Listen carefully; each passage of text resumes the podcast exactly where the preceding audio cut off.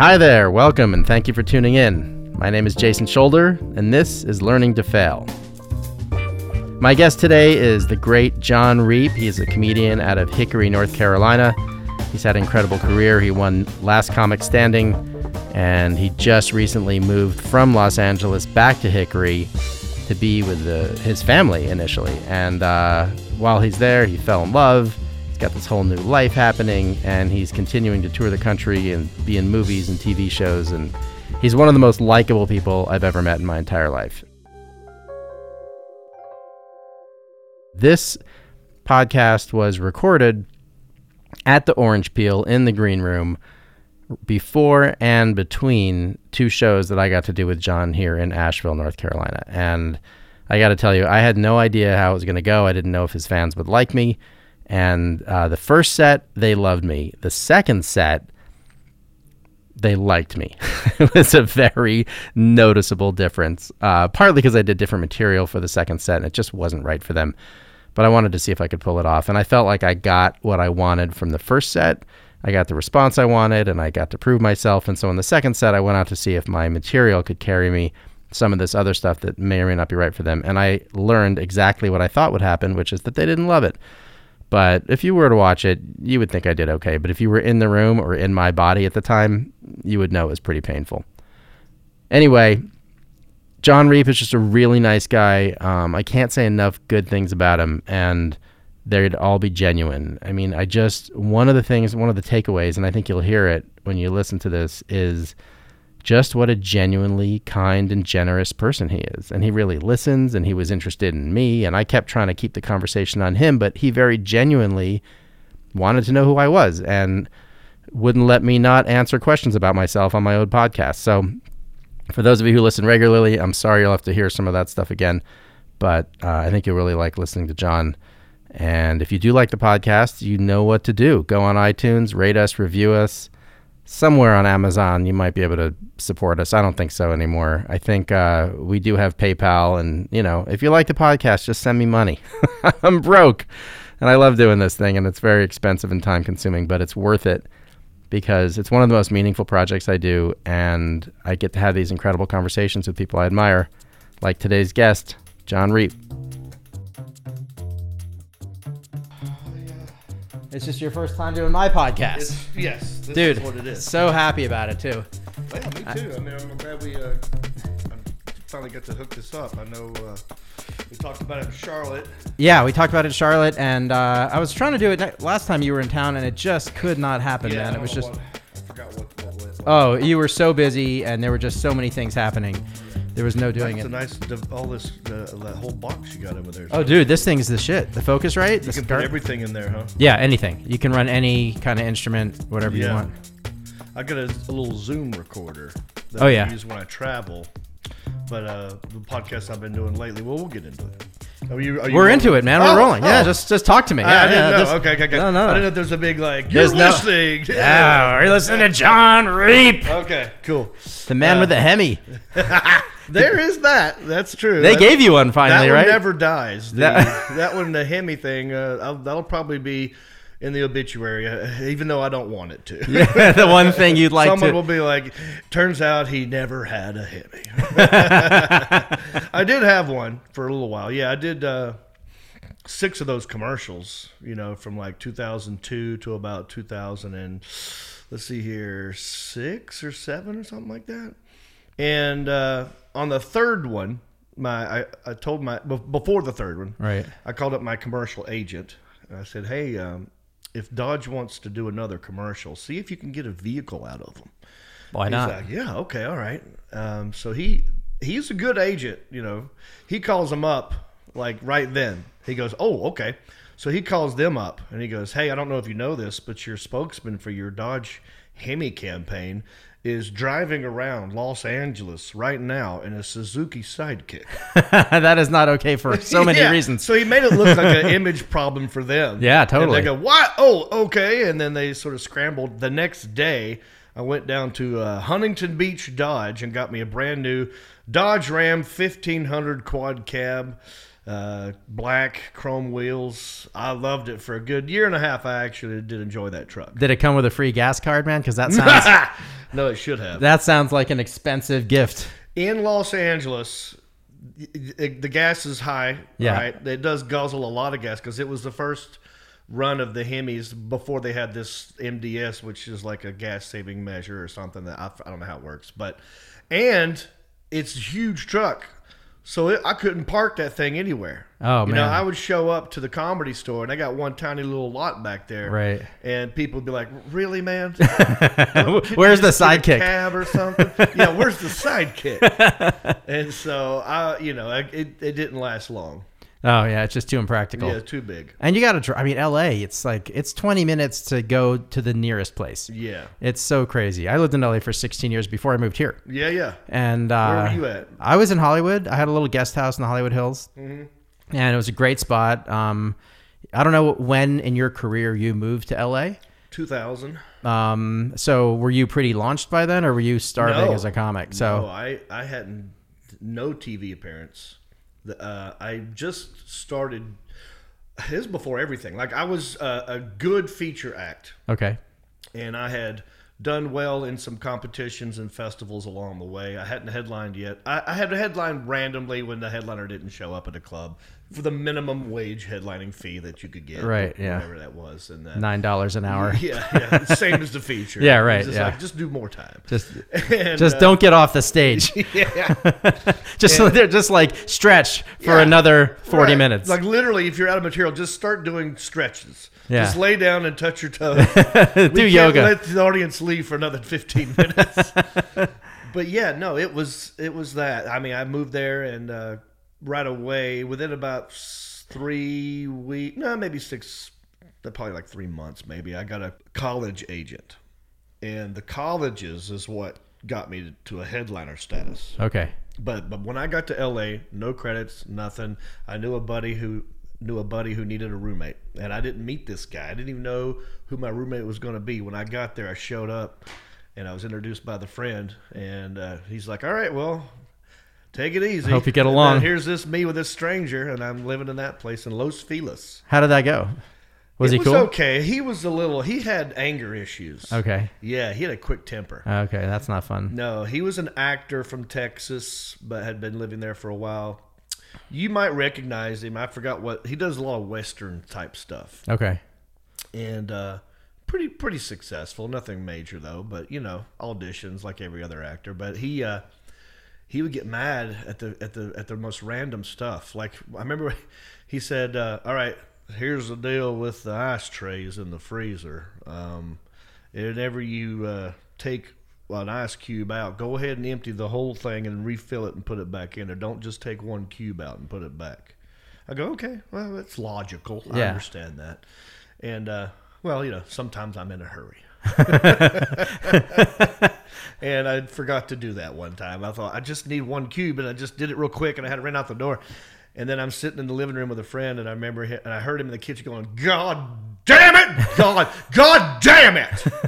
he was angry. He came in there shaking an ice tray at me, and I'm like, "This dude's gonna kill me in my sleep." Over ice. Yeah, over ice. And then one time he was uh I heard him cussing out the remote control. Like he was just by himself in the living room just cussing out the remote, just banging it. And I walked in there and uh I noticed that he was pointing it at himself.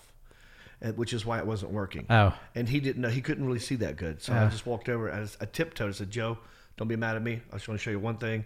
And I picked it up and I turned it around and he just looked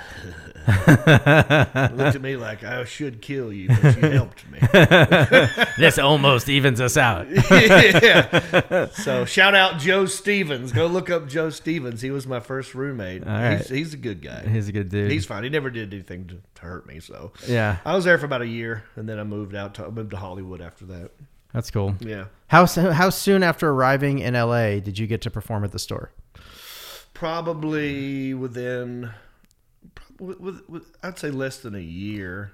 I mean, I'd already done. I had already toured as a feature Okay. all over the country back when you could eke out some sort of a career. Not really, but you could at least get booked as a feature without having to know the headliner if you were, you know, at least high energy and what the club wanted. I mean, it was a different. Like now, I don't think they book feature acts unless you're local. Like they're not going to pay for a hotel room for features anymore, Right. unless it's a friend with a headliner and it's some sort of nice deal that's worked out. But that that wasn't the case when I started. It was like you could sort of have your own features had its own little thing, right? And so I I was a feature act. Um, and I lived, uh, I had been in every state in the country, and I had, I had, you know, not every state, but like I've been all over the country. And by the time I got to LA, I was pretty good feature act. Right. And when I'd go to these open mics, I was friends with a guy named Jeff Richards. Okay. Do you know Jeff Richards? I don't, but He was on SNL and Mad TV for one season each. okay. He's like kind of famous for being one of the only guys in the history of the world to be both hired and fired from Mad TV and SNL. Okay. That's Not- I mean not- that's a certain kind of status. Not picked up, not not not let go, but fired. Oh, straight up You need to fired. get like out of here. Get- okay. Got it. There's a story on each There- one of those. A little bit of one, but Yeah. who knows what's true. Um, but but he was. We started together at, at, in Raleigh at Good Nights Comedy Club. Uh-huh. So that was my first time on stage. Started doing comedy there. Met Jeff. Jeff was great. He did a lot of impressions. Uh, he was originally from Walnut Creek, California. So when he was done with college and Good Nights, he just moved back to Los Angeles and, and or moved to California, went to LA, started doing that, pursuing an acting career and and doing stand up at the comedy store. So by the time I was ready to try out Los Angeles, I ha- already had a buddy. oh, that's huge. And And, he- he'd laid the groundwork. He laid the groundwork. He hmm. was working at the comedy store. He was already a door guy, oh. and he had already been talking me up. Like, yeah, you got to see John Reep. He's coming out here in a couple months, whatever. So luckily, I didn't have to start from scratch at the comedy store. And you were already pretty good. Yeah, I was. I had already toured as a feature for a couple years. That makes a big difference. Like I heard, uh, I'm sure you know Preacher Lawson, Yeah. um, and like he's kind of a story that people tell these days because he Okay. he arrived in L.A. already, you know, pretty well baked.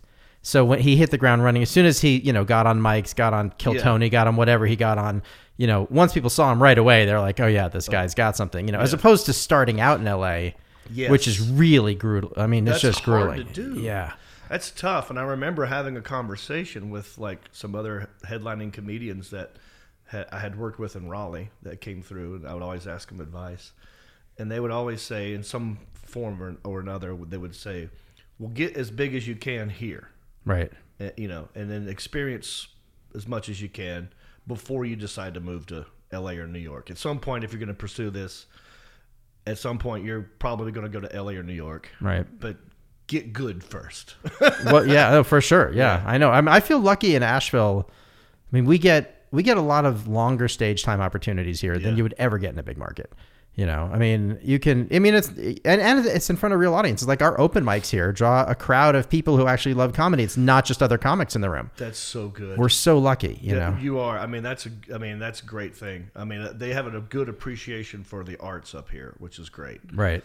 Um, Hickory, where I live now, doesn't really have that so much. Yeah, I know. I, I tried to find Thai food in Hickory once, and I was driving back with my mom. Is I mean, there's got to be some a couple places. It was, dude. It was so hard to find. We finally found a place, and we walked in, and they had had a gas leak, Oh, and the no. place smelled like gas. And I was like, I told them like, oh yeah, we know about it. They're fixing it. I'm like, well, then we're probably not going to eat here. Yeah, this you is not know? enjoyable. yeah, like it just. I mean, I I don't know. I'm I'm like all sensitive to chemicals and stuff. I mean, I'm, I don't know if I am or not, but I've I've well, no one wants to be uh, inhaling propane as they're eating. Uh, Oh, yeah, you know, it was bad. Nuggets or whatever. it was it was bad and so it was like so we left and uh but but we literally we must have driven through all the hickory exits off the 40 Yeah. trying to find thai food Yeah. for an hour Well, there's a little bit of everything now, but I don't know about Thai food. i know that was the thing we just wanted Yeah. we wanted asian food and and uh yeah, it was not. Uh, I think the place we ended up eating was pretty unfortunate, um,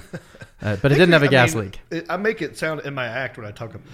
That's where I'm from. I grew up, born and raised. That's where I I make I make it sound like it's a tiny little town. Yeah, and it's really like probably, you know, you got the biggest one is Charlotte, right? right. Then you go what Winston Salem or Greensboro. Greensboro, maybe Wilmington's pretty big. Wilmington, and then Hickory's around six, five or six. Is it bigger than Asheville? Um, I, I I don't think it's bigger than Asheville. It's below Asheville. Below Asheville, probably. yeah. If you count like the entire MSP or whatever that's called, where it's know. like the entire, uh, you know, range of the city, Right. not just the city itself, then that's like two hundred fifty thousand people. Oh well, that's bigger than Asheville then, I mean, probably. Yeah. maybe it's not that much, but Yeah. it's it's like bigger than what people think.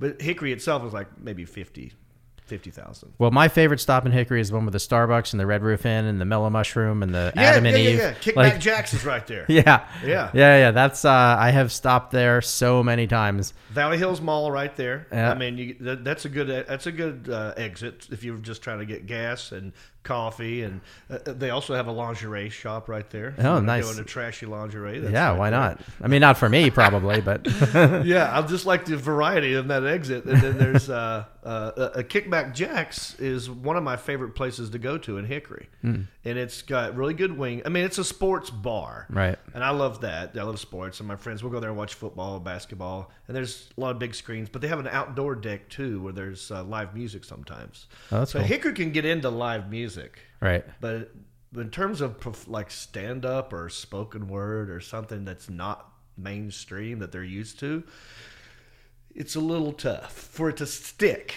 Right. it- you got to be like a big name. Right. They're not going to let some guy they don't know come up there and just talk for an hour without them going like, yeah, but you know, without them chiming in. You're right. They'll have a counterpoint. yeah. So, how do they treat you now that you're living there? And you're, I mean, you've obviously Great. made it pretty. I love it, man. You know, I don't know if you know the whole story. I uh, Give me the whole story. I mean, even if I know it, other Yeah. people don't. So, So I uh, moved out to LA in 2000. Moved back to Hickory about a year and a half ago. okay. Um, the uh, market was good. I have a condo. I had a condo in Studio City. I started fixing up my condo. I started thinking like my industry, you know, my career, especially now that I have a manager and an agent. Right. I don't really need to live in Los Angeles, in Los Angeles, because the industry's changed so much. I'm a touring comedian. It doesn't matter where I live, really. Right. Um, all I really need to be is available for auditions, and that I've gotten parts just on a videotape. You know, just recording myself in a hotel room and sending it in. I got Eastbound and Down that way, and I got uh, Harold and Kumar that way. Oh, cool. So it's like, well, what? What's the? I mean, if I need to fly out here for something, it'd probably be cheaper if I just did it, you know, once a year, pilot season, go out there. So I started think all this stuff started, you know, started thinking in my head. The uh, condo that I have went up in value. I'm like, all right. And then I'm thinking, well, I really do miss my family. That's you know, I do. I love my parents. I love my brother. I I have a son who's 21 years old who I, you know, I missed a lot out uh, being in Los Angeles that long. I mean, I'd go home for birthdays and Christmases and that kind of stuff, but it's not the same, you know. I remember going home and visiting my friends and just be hanging out with them and they'll be telling a story and, and I'm like, I have no idea what they're talking about. I have missed out on so much stuff. So I'm like, all that being said, I think what I'm gonna do is put my condo on the market and see what happens. And maybe that'll if it goes quick, if I get a good price, that's a sign I'm bouncing, right? And it went really fast. Yeah. I'm like, okay. I flew my dad out to Los Angeles to help me pack all my stuff up. And I gave a lot of it to like, you know, um, Goodwill and stuff like that. But I, I donated a lot of it to Habitat for Humanity. Oh, nice. Some of it, well, I couldn't fit into a little U-Haul. right. Um, we we got a U-Haul. We drove all the way across the country with my stuff, and we didn't get a hotel room. We we had I had a Mercury Mountaineer, which is like a Ford Bronco, Right. And in the back of that, we made a bed, but everything else was in the U-Haul. So we took turns sleeping and driving like truckers, and we we we didn't stop. We did it in like thirty six hours or something. It should just- take three days. I just love that. I mean, you've made it. You can afford to have somebody pack up your shit and move it for you. You know, you don't. You and your dad don't need to stay up. Like I love it. I mean, it's Yeah. like it shows who you are as a person. Like you haven't. I mean, that's at least my read on it. Yeah, it's yeah. like I think it's also symbolism. Like this is going to be a good bonding moment for me and my dad too. Yeah. it's like symbolic. Like he's coming out here to get me out of there. Yeah. you know what I mean. Yeah, like here, I'm going to come here and take care of this. So that made him feel good. He he wanted to be needed, you know, and I knew that too. And I did kind of need help packing some crap up. And so we get all the way across the country. Now I'm living at home. And I'm thinking, what I'm going to do is take that money that I made from my condo. I'm going to get a nice lake house in Lake Hickory and I'm looking at houses. And then a month later, my dad has a stroke. Ooh. Yeah, and on Thanksgiving Day has a stroke. Um, we called 911. They came quick. We get him to the hospital. But now he's paralyzed on his left side. He's in a skilled nursing facility. He can't walk. He's got a catheter in his pee hole. You know, it's not good. Yeah. Um, so now my new mission in life is to take care of mom, who uh, has glaucoma and osteoporosis, and she's 74. You know, she's not. She's never lived by herself. So now I, 47 year old, once divorced, single dad, now lives with his mother in the room I grew up in. Same bed, single bed, or did you get? Same. I got a different mattress. You got to. Even you didn't want to get back No. on that mattress. no, no, but uh, no, no grown up wants to sleep in the mattress that they slept in when they were 14. I'm afraid to even like take pictures off. I don't want to arrange anything because I think she likes it the way it is. Like they made like a little shrine to me in my own old room. Yeah. I mean, it doesn't look like the, what I grew up in, but they put stuff in there that had to do with my success and career and that kind of stuff. There's even a picture of me from my high school uh, football days. Uh, that's a poster size. That's on the back of the wall. So every morning I wake up and look at myself. That's hilarious, Yeah, man. it's crazy, but so that's that's where and that's that's you know that's why it's easier to get up to Asheville and do a show real quick. Well, that's great, man. Yeah. I mean, we love that you're local now. Yeah, yeah. Uh, and I got a buddy who lives here, who's a respiratory therapist, and he's been up here for a while now. And uh, I come up here just to see him sometimes, not even do comedy, just hang out in Asheville and have fun. I love it up here. And we go tubing. Uh, Oh, yeah, on the we- French Broad? The French Broad and the New River. There's a diff- There's two rivers. where's the New One's- River? One kind of smells bad. It's in Canton. Yeah, Oh, well, Canton Asheville. smells bad. Canton. It's Yeah. in Canton. So Canton we go to smells like the paper- the paper factory. yeah, but the French Broad is a good one. Yeah. Well, you know what's great is, I mean, I hesitate to say it on a podcast, but uh, I don't have enough listeners to make it get too crowded up there. Um, the Green River. You ever go up to the Green River? That's what it is. Yeah, that's beautiful. The Green River. Yeah. We because I've done both of them Yeah. different times. Yeah, that's that's the move. Yeah, and now they've got breweries right off the river. Oh, it's crazy now. Yeah. Yeah, you yeah, can yeah. just go to a brewery, have a beer, they'll hook you up with a tube, and you you know, or they'll take you in a van upriver, Right. And then you you land at the brewery, Right. And now you just get trashed there. Yeah, yeah, yeah. Right where your car is. It's perfect. right. You get Mike Ellis to Uber drive. yeah, yeah, we get.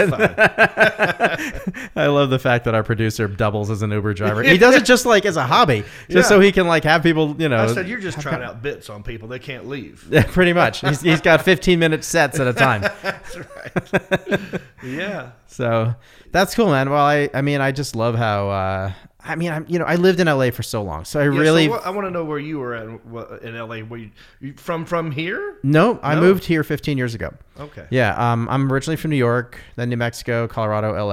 Uh, I lived in LA for about 16 years, including college, and including part of that time I lived in Europe and stuff. I've, Oh, I've wow. traveled a lot, and uh, but I lived in LA for 10 years before I moved here. Got it. And I was not in the industry in any way. I built cabinets and furniture. I had my own shop, and okay. you know, serviced the industry. Usually, kind of industry fringe. I mean, I had a few celebrity comics, uh, comics um, Mm-hmm. clients. Uh, Quentin Tarantino was a client, but Wow. he, he wasn't really my client. Like his designer was my client. So you, but you you made. Oh, I have stuff in his house. Yeah. oh, that's crazy. Yeah, yeah. And what's crazy is people tell me I look like him. They're like, "You're better looking," you know. But uh, That's funny. But they tell me I look like him. I was at a lumberyard once in L.A. And this woman turned to me. She's like, "I'm sorry, but are you Quentin Tarantino?" Oh my god. And I was like, "Yes, I buy my own lumber." You know, like. And she's like, "I'm a huge fan of your work." I was like, "Well, thank you, but I'm not him." That you is hilarious. Yeah. I mean, that's a ha- Halloween outfit at least. I know, man. It's like, but he. I met him twice yeah. about these jobs I was doing for him, and uh, and he Is there a didn't. picture of you two together? No, I wish, man. There's just like, but he did not like not a single. He did not recognize me as a possible like stand-in or Right. anything. I'm like, dude, I could stop building this shit. Like, hello, Yeah, come on, you know. Um, I did go out on a date with his assistant, and uh, she like ran his entire company, and we really hit it off. Went on one date, and I was like, so what are, are you gonna run Tarantino's company for the rest of your life? Is like, is that what you want to do? Yeah. And within a week, she had quit and moved out of the state. No kidding. And I was like, fuck, I hope I didn't do that. Like, you know, you scared her off. no, I don't think, I mean, I think I like opened her. Well, I hope that wasn't it either. I was very nice to her. But, but I felt like uh, I felt like I, I like asked her just the right wrong question. Yeah. You know, like, Oh, just what are you doing with your like, life? what- uh, like, like you're so capable. Are you sure you want to be running somebody else's business? And she moved. I wonder if Quentin Tarantino ever like that. That, That guy I son of a hired bitch, yeah. with her, and now he put that seed in her head. Luckily, I don't think you know he what remembers she's doing me. now? What if she's like the CEO? No, I did. I'm sure she's. I'm sure she's huge, man. And whatever little town she moved home to, um, she was very cool though. So did you live in Hollywood? I lived in Hollywood. Yeah, I lived on uh, Woodrow Wilson, which is like I lived in the same road as as Tarantino, but I lived down by the 101, and he lived up at the top in this Okay. estate. So you're at the at the foothills of the hills. Yeah, right in the Cahuenga Pass Yeah. there. Yeah. yeah, yeah, I know exactly where that is. Yeah, um, I live because I did move to Hollywood after Los Feliz. Okay. I lived like right off of uh, Wilcox. Remember Okay, Wilcox? yeah, yeah, And it's like a block from the Walk of Fame, right? Yeah, yeah, yeah. So, That's a good area. Ugh, well. Well, I mean, it's crowded, but it's it's. yeah, I mean, yeah. if you're you're walking distance to things, right to But it was not a, a Los Feliz. I liked better Hmm. when I lived in Los Feliz because it was more of a, I don't know, it was more of a, a hip sort Yeah. of vibe. Like a lot of actors live there. Now Yeah. we're talking 2000, Right. No, I don't know what it is now. uh, now it's untouchable. Yeah, I bet it's expensive. I built so okay. So one of my best friends from college became a screenwriter, was very successful at a time, and he bought a house in Los Feliz. And one of the last projects I ever did was I built his kitchen for him. Yeah. and and it was the thing like before he sold his big movie, he hired me to build this kitchen. He had to like borrow money from his grandmother to finish the job. Yeah. and then he made millions. You know. Wow. But um, anyway, so I built this beautiful kitchen. It was really like my one of my masterpiece jobs. I just he he didn't care. He's like whatever it costs, just do it right. Yeah. I want to support you, and I want to I want a Jason. Like you know, he bought one of my paintings. He was a real supporter of me in, in his time. That's awesome. And uh, it was great. And he got married, loved his wife, and they moved out of that house and they sold it to the guy who's got a TV show like Flip It, some one of those Right. Flip It shows. Yeah. The guy tore out the kitchen that I built. No. Yeah, just within two years of me having finished this work of art, he just gutted it, like probably threw out the cabinets, maybe gave them to Habitat for Humanity. But these things were beautiful, man. Like, Wow. it was it was an exquisite oh, kitchen, and and he just gutted it. And Did you did it air on TV and you saw it? Like I didn't see it. No, I didn't see. I would have, dude. I would have like. I don't know if I could. It's hard enough knowing it happened, but I think if I'd seen it happen on Oh, TV, it would have been devastating. That's like watching like you know a kidnapping on TV. Uh, it's uh, someone you know. Someone you know, about yeah. to- About to just to hang them or something. Oh man, them. it was awful. That's horrible. Yeah. So, uh, so anyway, so that was my last gig, and I and then I packed up and moved here. I had a bunch of friends living you here. didn't, you didn't attempt stand up while you were out there. No, never. I was never even. It, it Did you? never, I mean, did you go watch stand up or? sometimes like Yeah. uh, it wasn't a huge part of my life when i moved here though um, i put a gym in my house and i this is back when tivo was a thing and i tivoed every single stand-up special on comedy central i think i started to think like maybe this is something i want to try Yeah. And you know people always told me i was funny and you know funny Mm-hmm. at dinner parties which i've now learned you're funny at dinner parties because everybody's setting up your jokes all you have to do is punch them well and you're a hero but now that i do the art form the setup is the hardest part like you've got to set up your own jokes Yeah. paying them off is easy but you got to make it work And it, it- yeah, and they have to be interested in the setup. right And, and Yeah. and if, if they're not interested and they don't hear the punchline, then that doesn't work either. Yeah. Yeah, it's, there's- it's tough. There's so, so it's two it's two different things. I agree with you because I got friends that are hilarious, right but I don't know if they could do this. so uh, nobody listening to this cares about me they've all heard me tell these stories I'm interested. um well okay So I want to know. All right. You, you were in L.A. Did not attempt stand up. You left L.A. to go to to asheville i came here Oh, but before that was Denver, no no no that was on the so new york new mexico colorado la New York. Yeah, I was born in New York. How long? uh, When did you leave New York? nine years you? old. You were nine. Yeah. And then you that was a family move, probably. Yeah, yeah. My parents got divorced. My dad and I moved to New Mexico. New Mexico. Yeah. How long were you in New Mexico? Five years. Five years. Okay. What part of New Mexico? I've probably been Santa Fe. Santa Fe. Okay. So you're there five years, and then you go. What Board- move? What? Why boarding- we move from Santa Fe to Colorado. Colorado? Boarding school. Boarding school. Yeah. Oh boy. Yeah. Now, how long were you in boarding school? All four years. Dude, I almost went to boarding school. My dad almost sent me to boarding school. What Oh, was really? that like? Because that's going to be tough. Uh, well, it was. I mean, it was a pretty fancy school. You know, Yeah. um, it wasn't an easy adjustment for me, but I kind of had to do it. Like Mm-hmm. life at home was really not working out. Sure. And I had skipped. New Mexico schools are not as good as New York schools. So my dad, who he's got his issues. He decided I needed to skip fourth grade and get me out of the public schools and into a private school. So I and I had no problem passing the test to skip the grade. Yeah. But socially, that was like a just the worst possible Yeah. decision for me. And and then he got remarried, and that was a bad decision for me. And he had another kid who I love, my brother, but that whole transition was tough. awful for me. At that age, all that stuff. Oh yeah, yeah. It was like starting over with new friends and everything else. That's going to be the hardest thing. it was very hard and i was younger and i have a late birthday and you know so i just ended up getting picked on and and but i you know that did set the stage for me ultimately doing comedy Oh, 100 percent. Um, And and boarding school. I mean, one of my favorite movies is Taps. Okay yeah man if i have it's a long time ago mean girls is more of a like, i remember that better Well, Taps was uh, Sean Penn, Tom Cruise, Timothy. Uh, what's his name? dutton first Yep, Hutton. Hut- Uh, uh, it's, yeah. it's great. It's about eh, it's about a military boarding school, but i'll i'll watch it mine is not military Thinking like, oh, I want to do that, and my dad goes, "Oh, do you? we can do that." And my mom made him. Uh, mom changed his mind, but th- we. I was this close to going to a military boarding school because my dad knew I. I didn't have much discipline, okay but uh, I admire that. So you were boarding school for a while, then you went to then i went then i no that was That that was, was colorado yeah, Yeah. Uh, and then i went to california after that for college yeah College. Where'd you go? uh, pitzer college out in claremont like an Oh, hour Claremont. outside la Yeah, I know yeah. Claremont. Okay. There's now- some and clubs out there here. you probably played. Yeah, yeah. Um, Cool. I, I like. I'd like to know people's. no, thank you. I. I appreciate your interest. I genuinely Yeah. do. Um, I, I, you know what it is? Is I'm self conscious about talking about myself, and that's sometimes I'll have I'll listen back to these. I'll be like, man, I did most of the talking, No, no, no. and here I have a chance to talk to well, you. this is like, me learning about you as well. So, um, but you know, we we talked to, uh, in uh, uh, Charlotte about doing this podcast, Right. and, uh, but I didn't know. I don't know a whole lot about you. So, Yeah. it's it's. I, and I think people who travel that's the best education you can get. If you leave your bubble and you go out and you experience new things and i, I think it, some of the smartest people are people who just travel you know? Yeah. or at least they're more tolerant.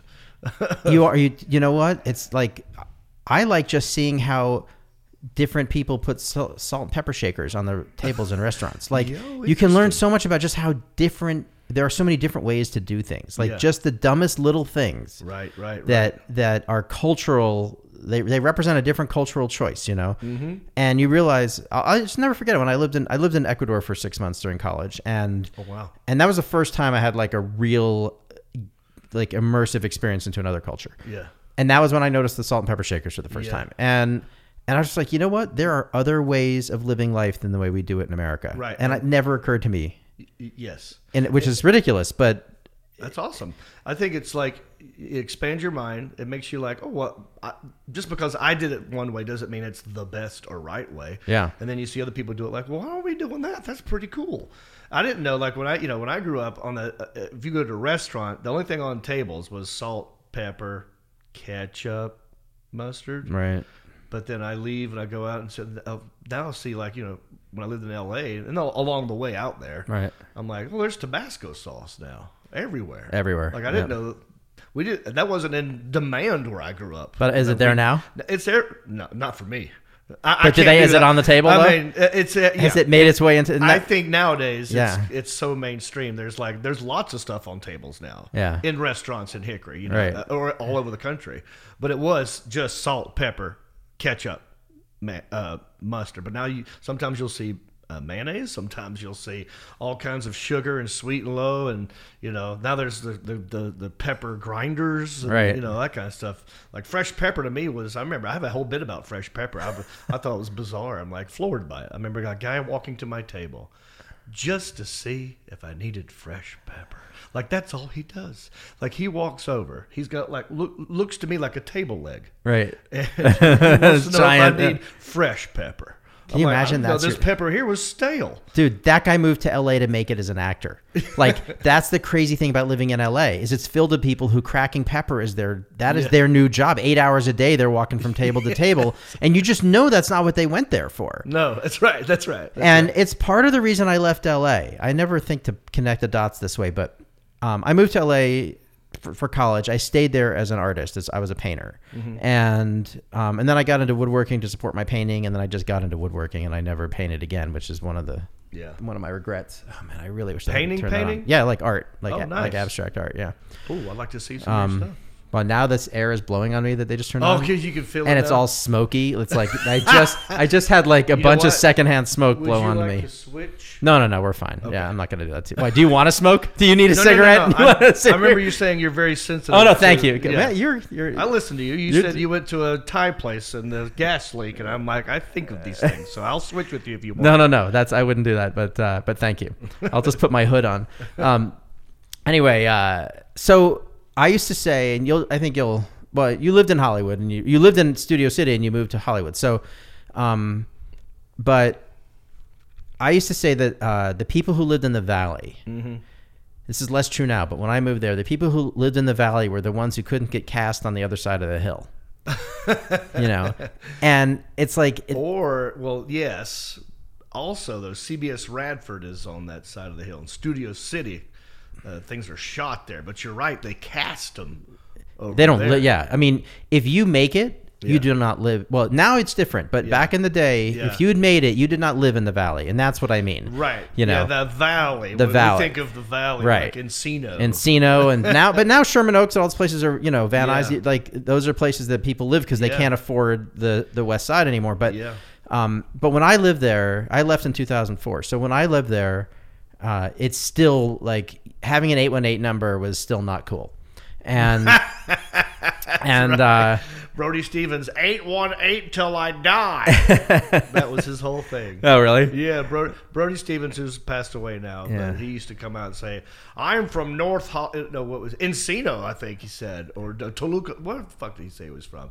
It was an eight one eight. An 818 number, But yeah. He, he, he wore it as a badge of honor. That's well, that's Yeah. good on him. Yeah. But uh, Yeah, but I know what you're saying. you know what I'm saying. And so there was that. Like those people couldn't get cast on the other side of the hill. And when I went, I ended up having my my wood shop there, my cabinet shop. So I spent a lot of time there, and actually grew to like it because it was so normal.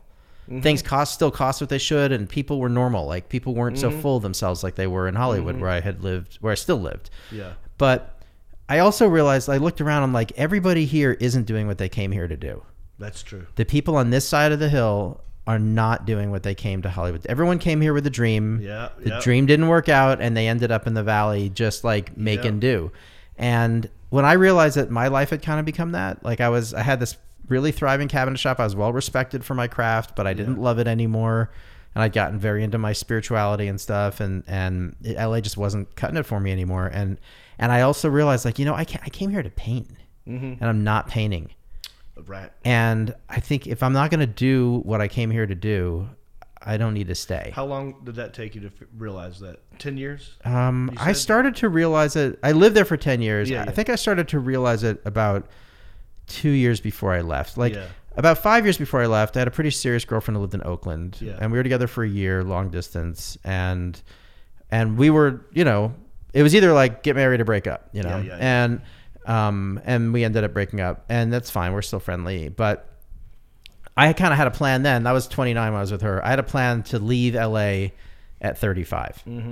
Oh, okay. That was like I just had it like an figured. exit it- strategy. I just, I just had it at exit in my head. Yeah, yeah, I didn't have. A, I wouldn't call it a I wish strategy. everyone did. I just kind of knew that like I didn't want to live there forever. I didn't know that I wanted to raise a family there, and That's that's I like that. Like, see, I, I thought when I moved to LA, I gave myself two years. I said, if I am not on TV in some capacity in Wow. two years, then I think what I'm going to do is move back to North Carolina or somewhere where I can focus on being a good road comedian and just get on radio and try to be the most successful road comedian I can be and just give up on the TV movie side of things.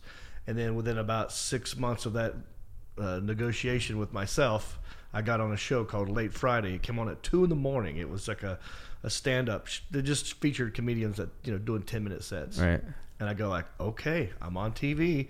What's the new plan? right, And then it things just kept happening. There was no there was no new plan. I just kept doing stuff and Well, that's great, kept though. Happening, but I also realized before I left, I should have probably left two or three years before I did.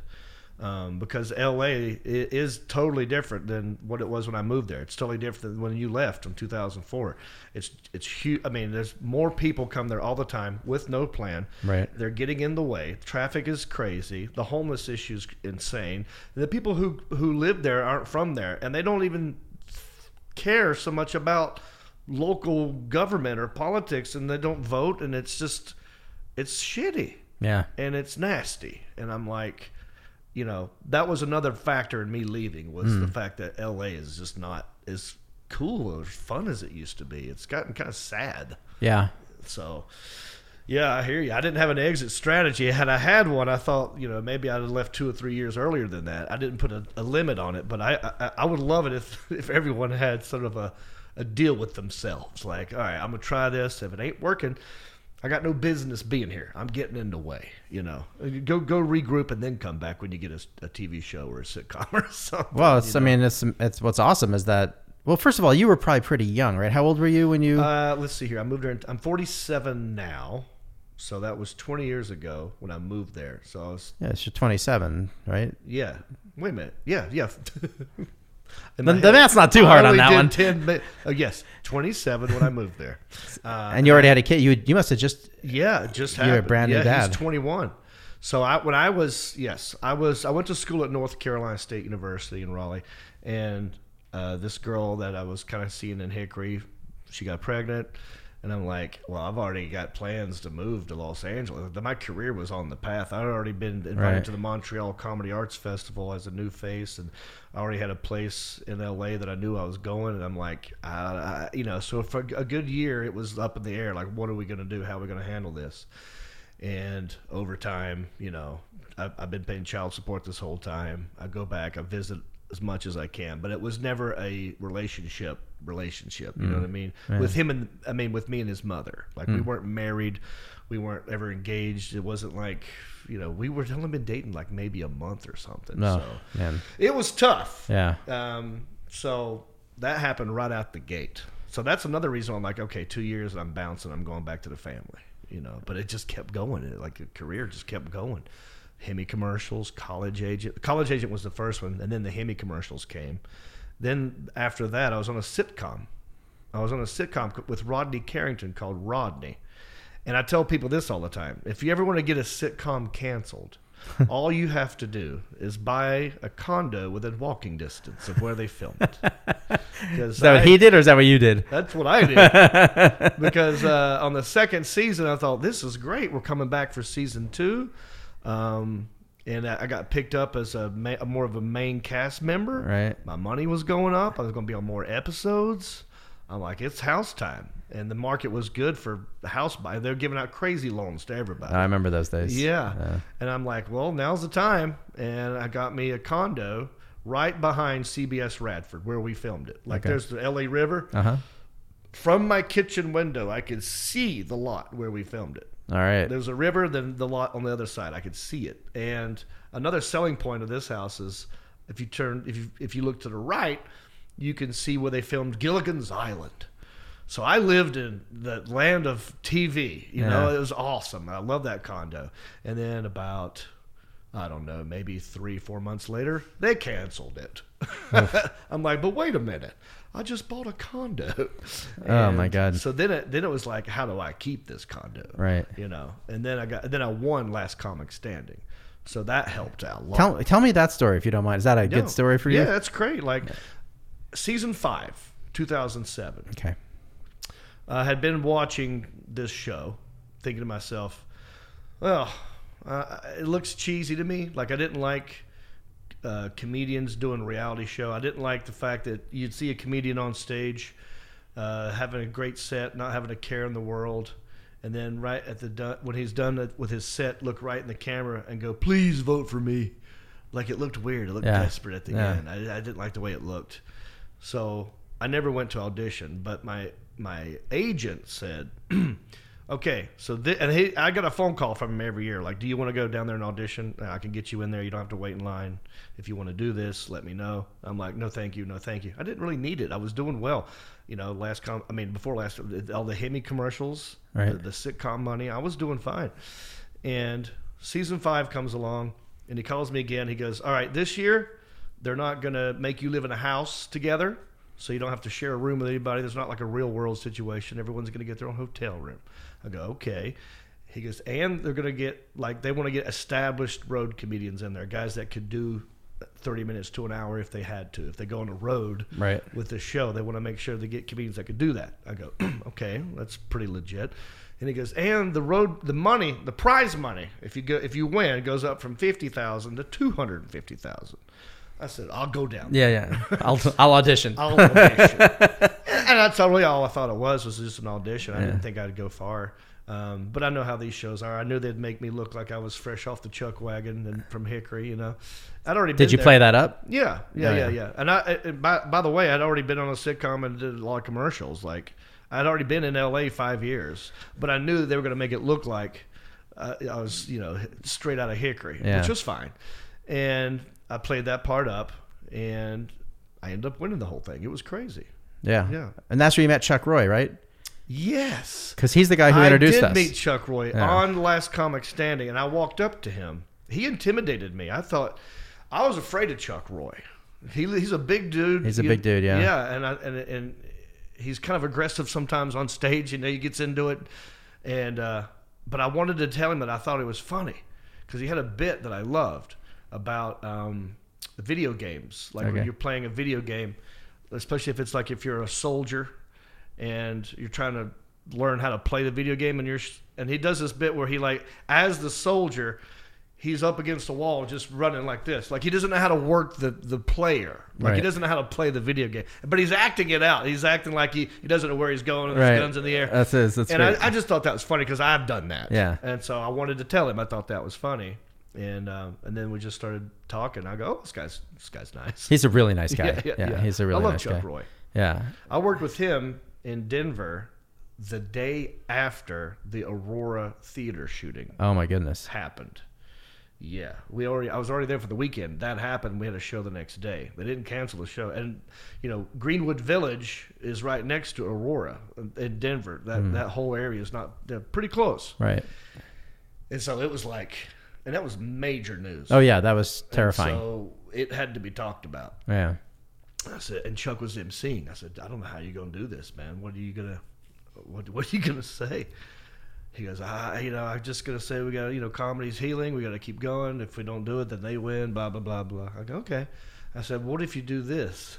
And I gave him an idea, and he used it, and it worked. I was so Thank proud. goodness. I was so proud. I said, what if you say uh, you were at that theater when that happened, but you weren't seeing Batman, you were seeing Magic Mike. no one got hurt, but shots were fired. and he goes, "I'm doing it," and it got a big laugh. Uh. That's awesome. Like, "Oh, just move on. That's great, man. Yeah, yeah, yeah. That's hilarious. But I love Chuck Roy. I remember I saw Magic Mike with my neighbor, friend of mine, and uh, I went with her, and there was only one other guy in the theater, and the rest was all women, you know. And he was married; he was like in his sixties. And when he got when the movie was over and he got up to leave, everybody cheered him, you know. And I was like, "What about me?" You know. The, so it was very funny. Yeah. I got dragged to Magic Mike the second one. No, I didn't see the second one. I was one. dating a girl who wanted to go see it, and I'm like, fine, let's go. I don't care, whatever. I'll probably laugh the whole time. And I go in there, and it's packed. It's and it's all ladies. and Yeah. It's packed, and I'm kind of kind of giggling. I've never seen this many ladies enjoying like men for their like sexuality. Yeah, it's dude. interesting. Yeah. And I was like, good, look at all these horny girls in here. This is funny. And so we're watching the film, and there's like a quiet part, and then, uh, and I swear to God, I'm not making this up. It's going to sound like I'm making this up. But it was quiet, and I just heard. No. Now, I don't know if that was a cell phone, but it lasted longer than a normal ringtone should. oh my I'm god, like, dude. Some girl pulled out a damn vibrator. That is here. fantastic. that is amazing. I love it. Um, what like if you were to give advice to someone like I'm in this four years, Yeah. you'll get to see my act tonight. Afterwards, you can give me a different round of advice.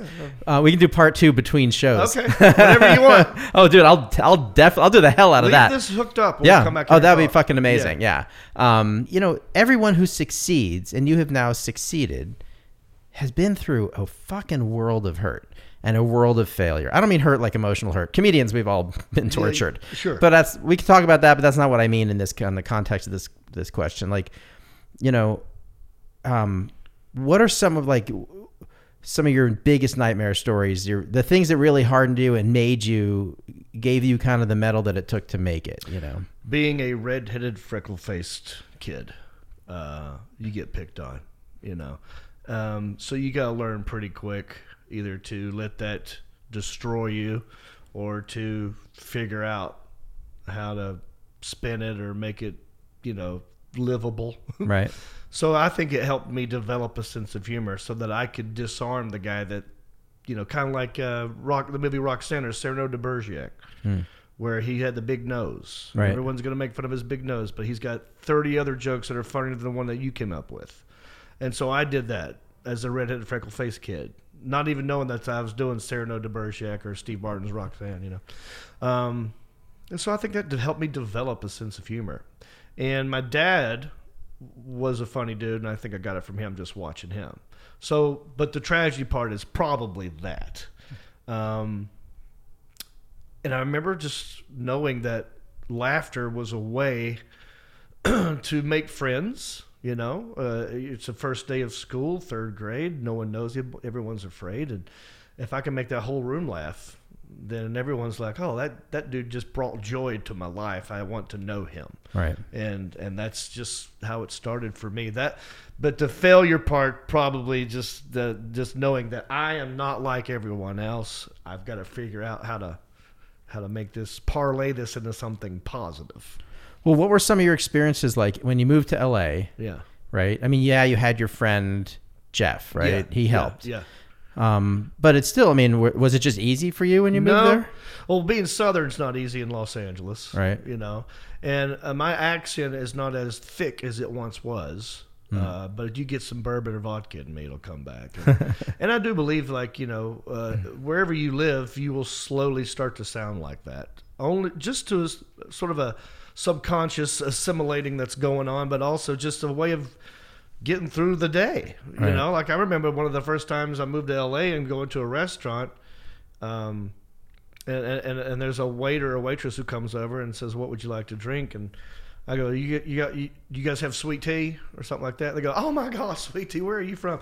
And they start making fun of me subconsciously, maybe not making fun, but in my brain it was making fun. Right. And I'm like, all I want you to do is go get my tea. I don't care to know you. Right. So I thought, like, well, if I say it differently, I'll just take some iced tea. Now, now I know Right. that that that won't happen again Right. if I don't say sweet tea or whatever. And uh, so so the southern accent uh, I can make it come and go as I want. It, it's a part of me, but it's also something like you know I if I want to communicate well, I will learn how to enunciate and pronounce words correctly. Although it is a lot harder. but um, being southern, it was tough at first to to, uh, to get people to to take you seriously because you know there's the stereotypes all southern people are stupid or racist and all that stuff. So i have to sort of talk about that every time when i go on stage outside of the south. Right. i have to address that. I go i know how i sound. Here's the facts. I have jokes about it. But when i'm in the south it's like a celebration of it. When i'm outside the south it's an explanation. Then i can go on with life. But that was a hurdle in los angeles just my accent And, yeah. And then, so did the comics make fun of you? Were they cool? Like, what was Oh, that? they're fine. I mean, comics. I mean, we're all different. You know, some are hard nosed and are ball busters, Right. and some are just happy go lucky. And it's like any other uh, thing in life, you know. But I don't think comedians didn't really ball bust me that much.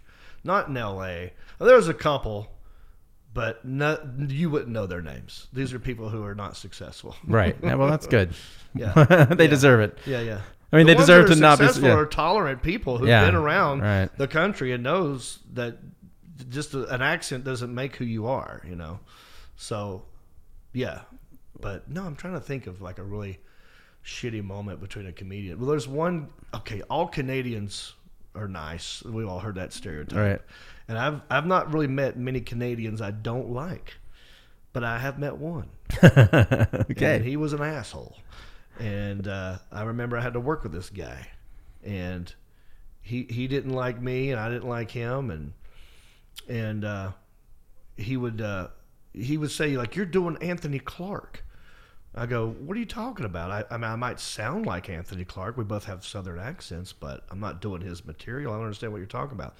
Then this motherfucker goes on stage and does an Anthony Clark joke verbatim.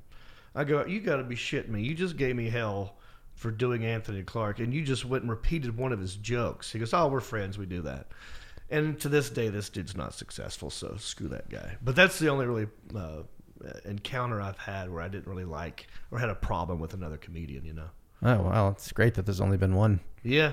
Yeah, I mean you're a pretty likable I mean, guy. I, you know? I, I don't look for trouble, yeah. and I don't really judge. I don't judge people, man. If you're nice to me off stage, and you're not stealing jokes on stage, we could be friends.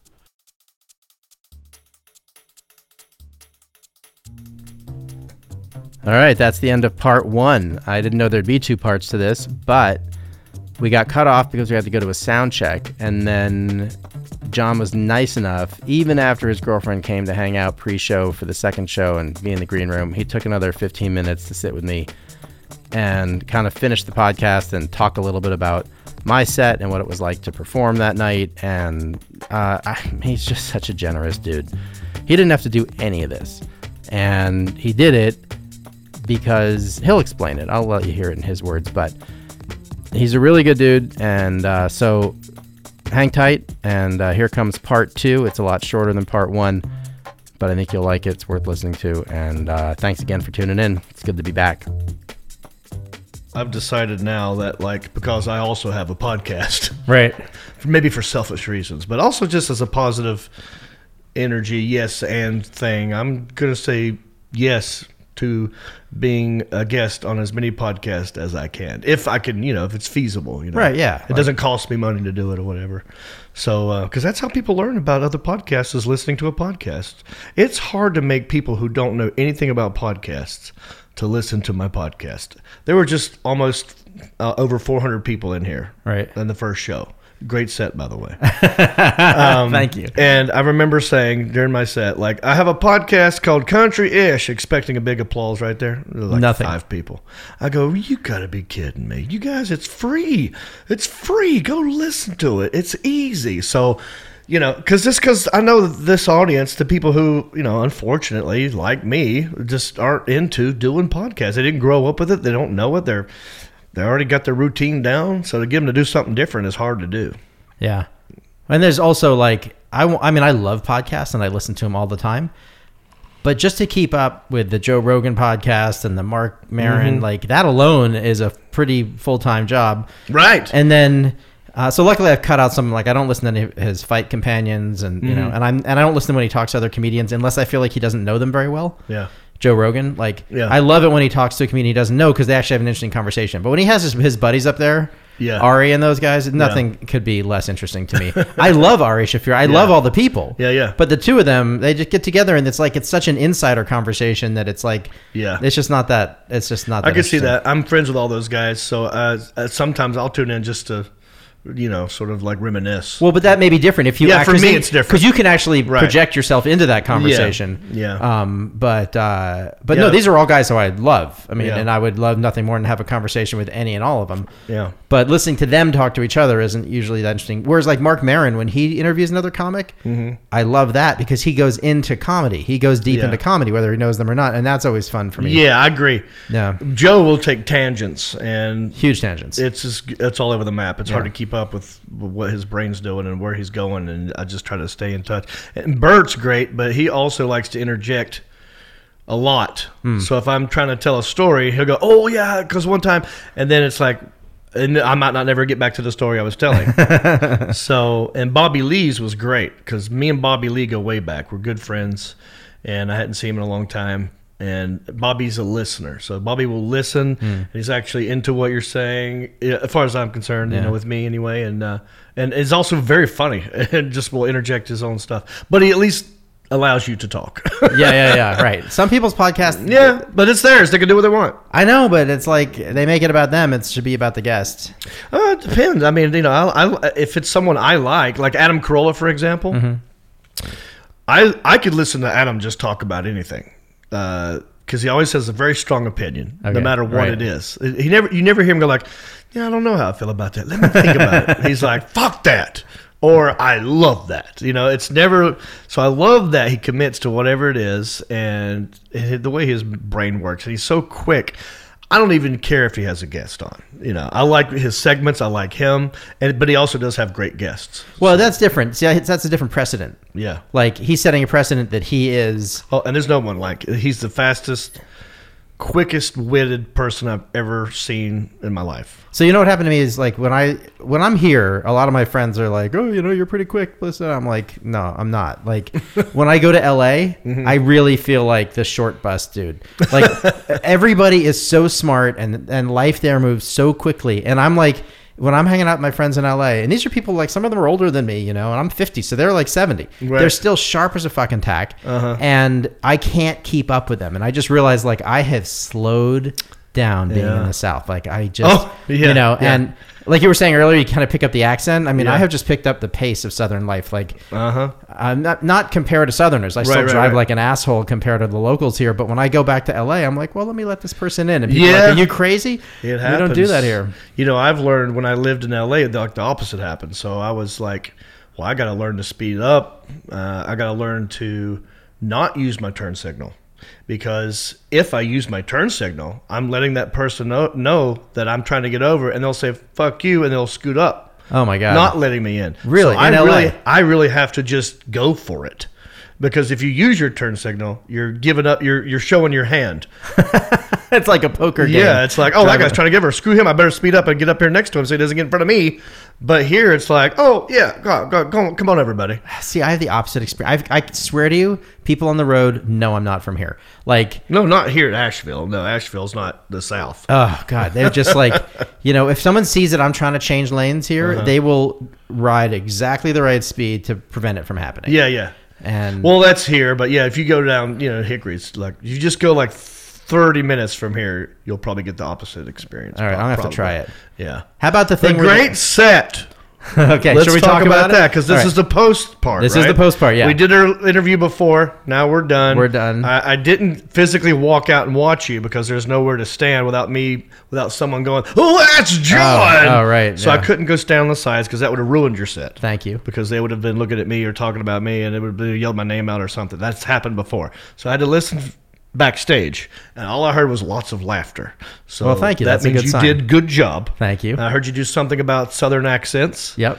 You said "Bless Your Heart," which Uh, is a big one. That was my first album, so I was actually happy to hear you say that because I've not done that bit in a long time. Not not the same bit, but No, that's it's a yeah. saying. You know, Yeah. my first album was called "John Reep Bless His Heart," and I talk about that like Southern sayings and you know like um, God, God, I don't even remember how this bit goes, but like in the South, if if you want to talk trash about someone. You say "bless your heart" or "love you to death" or "God forbid," and then it's something bad. So I do all three of those. Oh. Yeah. Uh, yeah, bless his heart, but he beats puppies. he beats them with kittens. Uh, it's called cat dog, and I love him to death. God forbid he quit. So it sounds nice, but it's really shitty. Yeah, oh, man. Yeah, that's how they disguise it. It took me a year to figure out when they said "bless your heart" that they were shitting on me here. And Yeah, I was like, yeah. I figured they were just sympathizing, but, But, they are but not. what's funny is it goes. They can use it for both. They can actually mean "bless your heart" in a good way, but that's rare. But what are the odds? But, but you know when it's happening. You're like, oh man, bless your heart, buddy. I feel your pain. Like you know that's happening. I but see, it's like, right. but like, oh, bless his heart. Mm. right, right, right, yeah. And then so it's just the way they say it. Yeah. Well, see, I don't know that I'm attuned to the nuances. Right. Uh, 15 years isn't long enough. But you did a great job.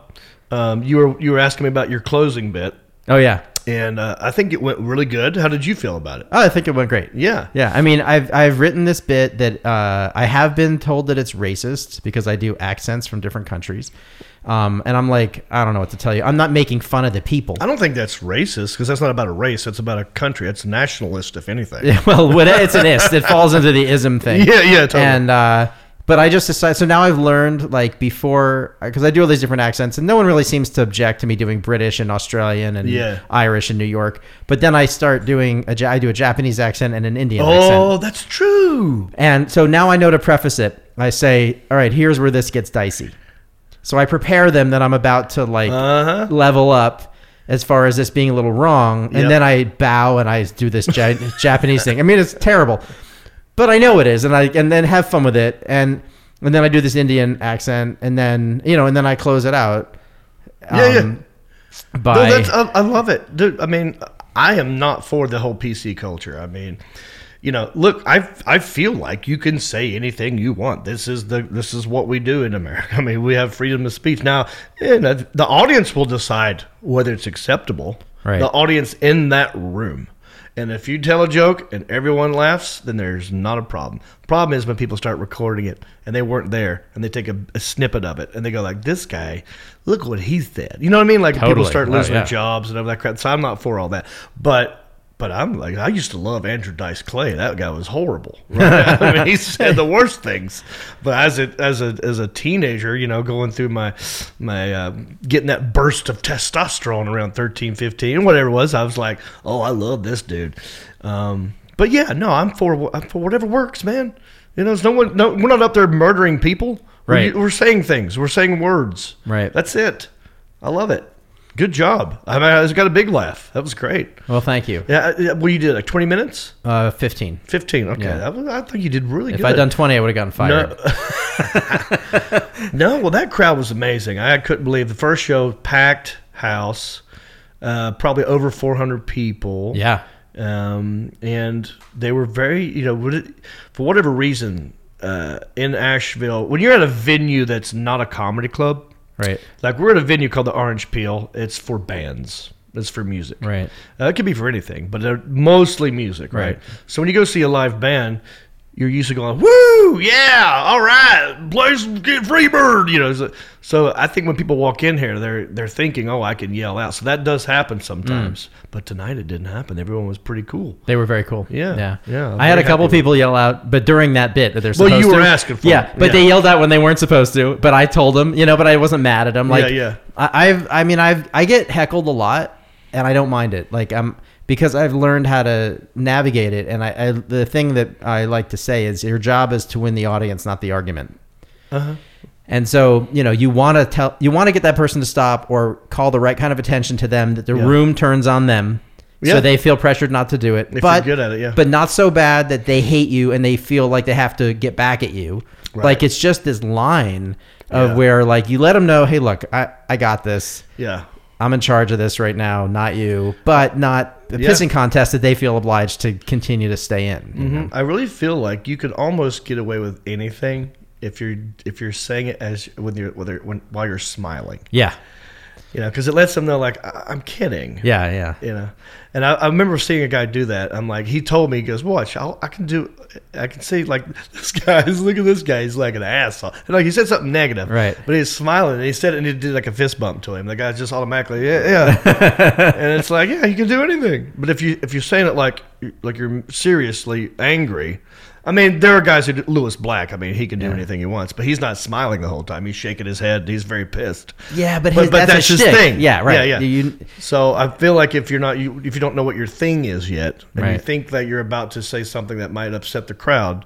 try it with a smile, right. and then it might be a little easier to deliver. Yeah, I, I often will smile after. Like I'll let them laugh. I'll stay in the moment, and then and then I'll smile just to kind of like release a little tension. Yeah. Um, in me and in them, you know, Yeah. because I like to say awful things on stage. It's just my favorite thing. Well, there you go. You know, um, but I don't want people to hate me. I want them to be enjoying. Well, it, there's you a know? there's a, a crowd for everybody. Yeah. I mean, you know, That's you did, what I'm You learning. did well in front of my crowd, so I was good. Thank you. I was actually like nervous. I didn't know how I do because I have this joke about.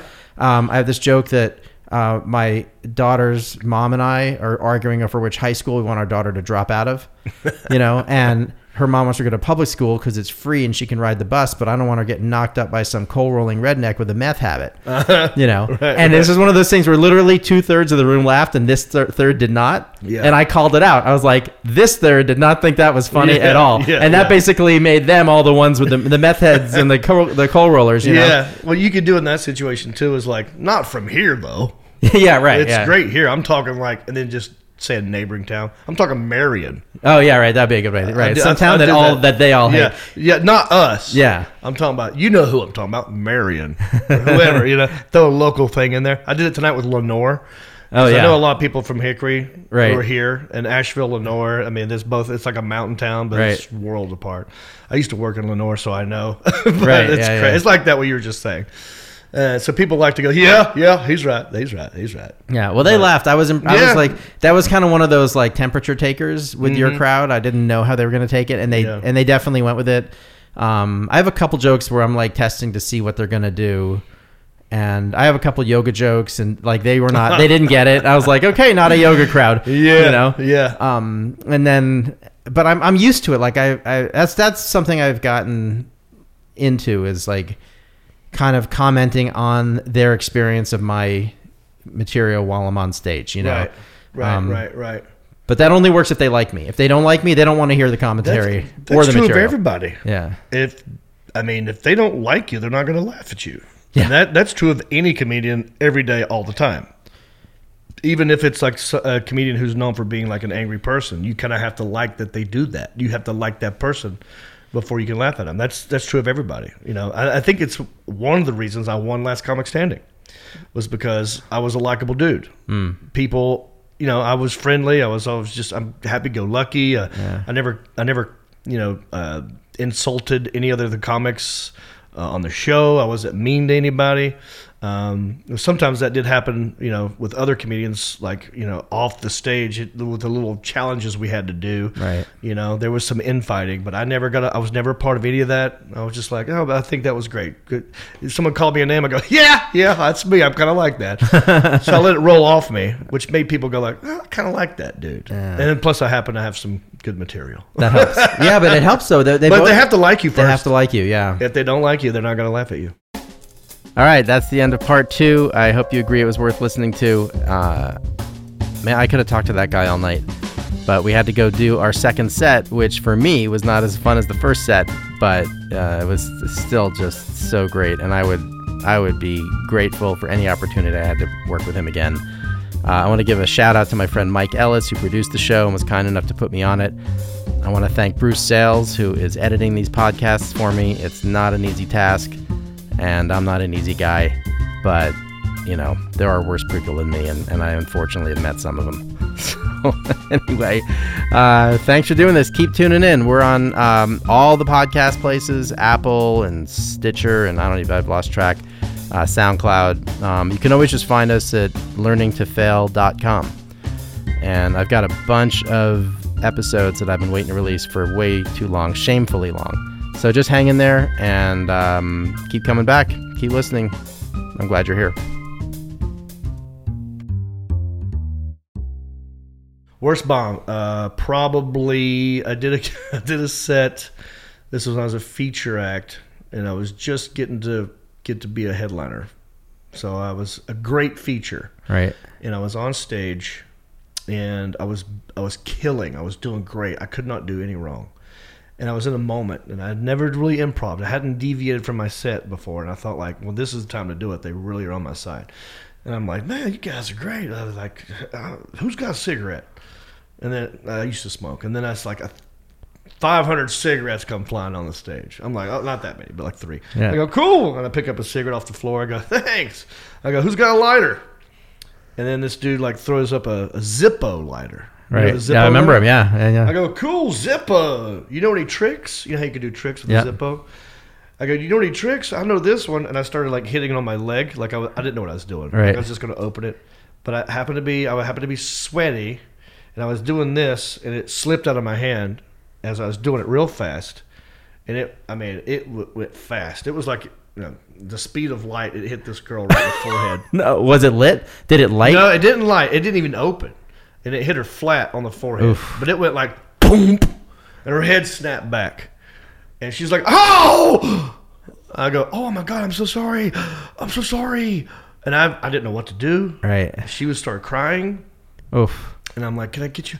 Oh my god, what? do I-" You know, I didn't know what to do, and I had I had to do ten more minutes Ooh. and it it did not it was not good. And I was just like, I tried to do a joke, and everyone was like, "No, what? You need to call like get an ambulance." Oh like man. she's put she put her head on the table, and I'm like, it should have dealt with her. I mean, it hit her head hard. It was a big red square on her. That's so awful, man. like, I mean, I could have gone to jail. You know, I mean, I think I could have got arrested. Um, because I assaulted her. Well, I don't know, that's an Hey, It was an accident. accident. It's an accident. I But there were a lot of witnesses. But no, but I Yeah. mean, I could not follow that. Yeah, yeah. That's that's hard. It's hard to follow your own violence on stage. All I did was apologize for 15 minutes. Oh man. like I do a joke and I would go like, guys, I'm so sorry. I just I've never hit anybody with a lighter. and I go like, are you okay? And after a while, she got mad at me asking her if she's okay. She goes, I'm fine. Just stop talking to me. Uh, Like it's embarrassing. Like I got you know, and she's getting mad. I'm like, oh. I'm sorry. Oh, you're right. That is oh, I didn't know what oh to do. god. So I think- I, I don't do that anymore. I don't. You don't. You know. I don't no Zippo. ask for uh, lighters from the crowd. That was a little bonus round with John Reep. He just he said a couple things that I really liked that I just didn't feel like I wanted to include in the main part of the podcast, but I did want to include them. So that was one, and here's one more, and that's it. I'm done. No more from me today. I will be here for the next podcast, which hopefully will come out in the next couple weeks. All right, take care, everybody. I just want to tell you, when you know, uh, Carrie, the host, and I were talking. You are seriously one of the nicest people I've ever met Thank you. and so genuinely nice. And I, I like to draw a distinction between people who are nice and people who are friendly. Yeah. And and in LA, lots of people are friendly. Right. But I find in the South that lots of people are nice. Yeah. And um, you're just a really, I mean, you're just a really good guy. I appreciate that you did the podcast. I like your attitude that like you've just decided if people ask if you can do it, you will do it. Mm-hmm. It means a lot to people like me who are coming up, who are developing the podcast, who like, you know, Yeah. nobody knows or cares who I am, but we want that to change. And like, I feel like the things I'm doing have value. And uh, when someone like you generously gives their time and sits down and does it, it means a lot. And I just want to thank Yeah, you. Yeah, dude. My pleasure. And uh, thanks for having me. And one of these days, I'm going to have you Skype in or something, get on the, the country ish podcast. Dude, anytime. I will drive to where Oh, that's true. You just come down to Hickory. yeah, come come down down the to mountain. Hickory. You let me know. I'll be We'll there. do it, buddy. All right. Thank you, John. Thank you.